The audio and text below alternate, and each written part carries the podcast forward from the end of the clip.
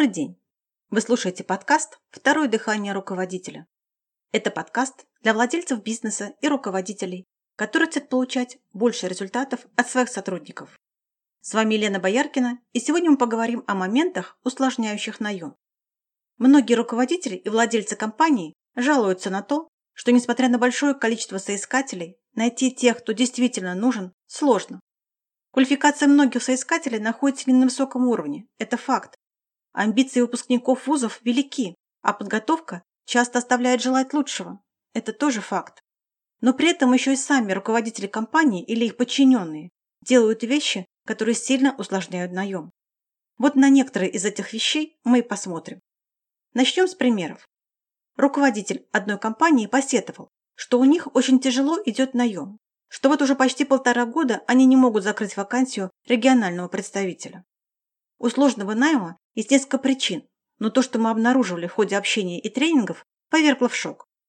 После того, как соискатель отвлекался на вакансию, ему тут же выслали анкету, которую надо было заполнить перед тем, как будут предприняты другие действия по найму. Телефонное интервью, собеседование. И вот эта анкета была одним из главных препятствий для того, чтобы люди приходили потом на собеседование. Она занимала четыре страницы. И претенденту на вакансию нужно было ответить в том числе на вопросы о состоянии здоровья, наличии административных нарушений. Нужно было предоставить сведения не только о жене, муже, детях, но и о матери, отце, братьях, сестрах. Нужно было написать, на какие предприятия претендент уже обращался по поводу работы. Очень много данных для начального контакта, согласитесь. Люди еще даже ничего не знают толком ни о вакансии, ни о требованиях соискателя, но уже должны предоставить уйму сведений о себе, прежде чем смогут узнать. Люди просто не выживали, пока пытались заполнить эту анкету. Ну, я шучу, конечно же. Или ведь такое огромное количество вопросов даже не начинали ее заполнять. Заполняли чаще те, кто получал раньше большое количество отказов и кому очень нужна была эта работа.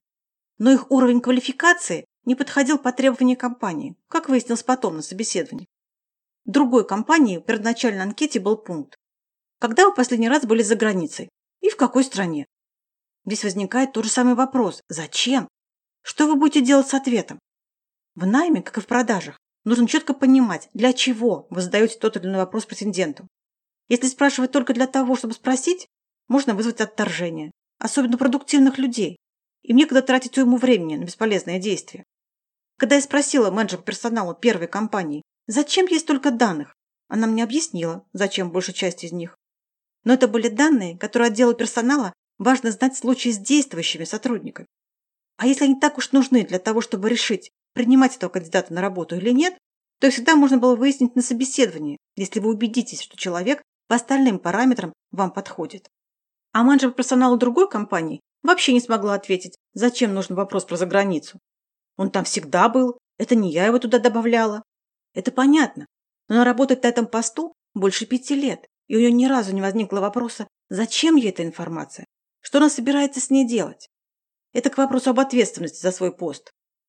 Менеджеры по персоналу пытаются запихнуть в анкету все, что, по их мнению, оградит их от ошибок в найме.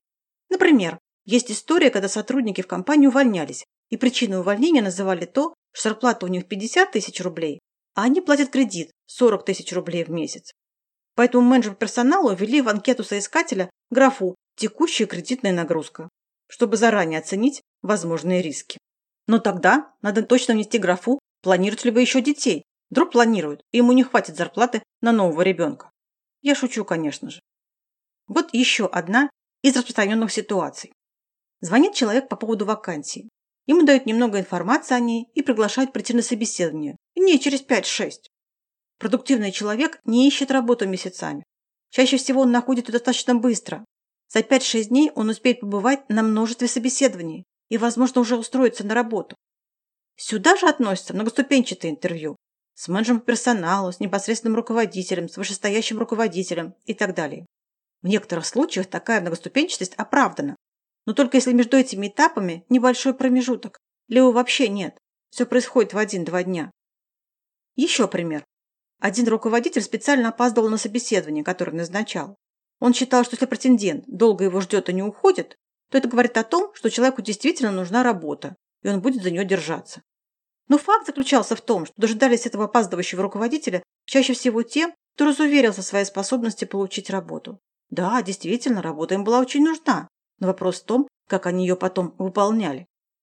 Это касается всего.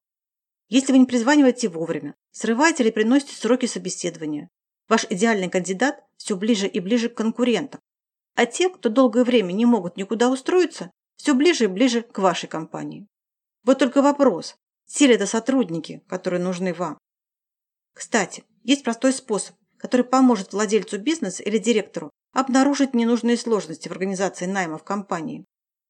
Пройдите сами по тому пути, по которому предлагается пройти соискатель. Позвоните под видом претендента в вашу компанию. Услышьте сами те вопросы, которые задают ваши менеджеры. Получите сами анкеты и прочие документы. Попробуйте сами записаться на собеседование. Вы узнаете много интересного о своей компании. Вообще, причина излишнего усложнения найма в том, что менеджер персоналу не способны действительно увидеть кандидата, действительно узнать, будет ли он способен выполнять требуемые действия и получать нужные результаты. Они проводят кучу всяких тестов соискателю. Некоторые даже тест на скромность проводят. Очень много тестов, кроме самого нужного и показательного. Теста действием, чтобы посмотреть, что будет делать кандидат в той или иной ситуации. Не говорить, что надо делать, а делать. И такие тесты можно провести и на собеседовании, и на гостевом дне, и продолжать проводить их на испытательном сроке, не считая кандидата сотрудником сразу после того, как он согласился работать в компании. Ведь имеет значение то, что он делает, а не то, что он говорит. Но для этого надо знать, какие вопросы задавать и на что смотреть. Тогда не придется нести убытки, как герои этой истории. Мы несколько раз брали на работу сотрудников, которые увольнялись с предыдущего места по соглашению сторон. В результате со всеми этими сотрудниками пришлось расстаться. Оказывалось, что такие люди расходились с предыдущим работодателем на сомнительных условиях, прибегали к шантажу, скандалили и выбивали компенсацию при увольнении, грозились устроить проблемы. Например, один из сотрудников сразу после приема на работу начал плести интриги за спиной руководства и разлагать коллектив. Он подрывал авторитет руководителя отдела, в который устроился, настраивал сотрудников против компании, призывал нарушать субординацию и этические правила организации. После его увольнения мы выяснили, что с трех последних мест работы он уходил со скандалом и по соглашению сторон.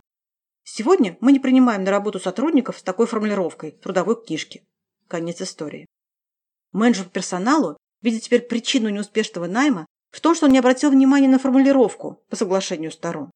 Но на самом деле он не смог ни на собеседовании, ни на гостевом дне распознать разрушительную личность.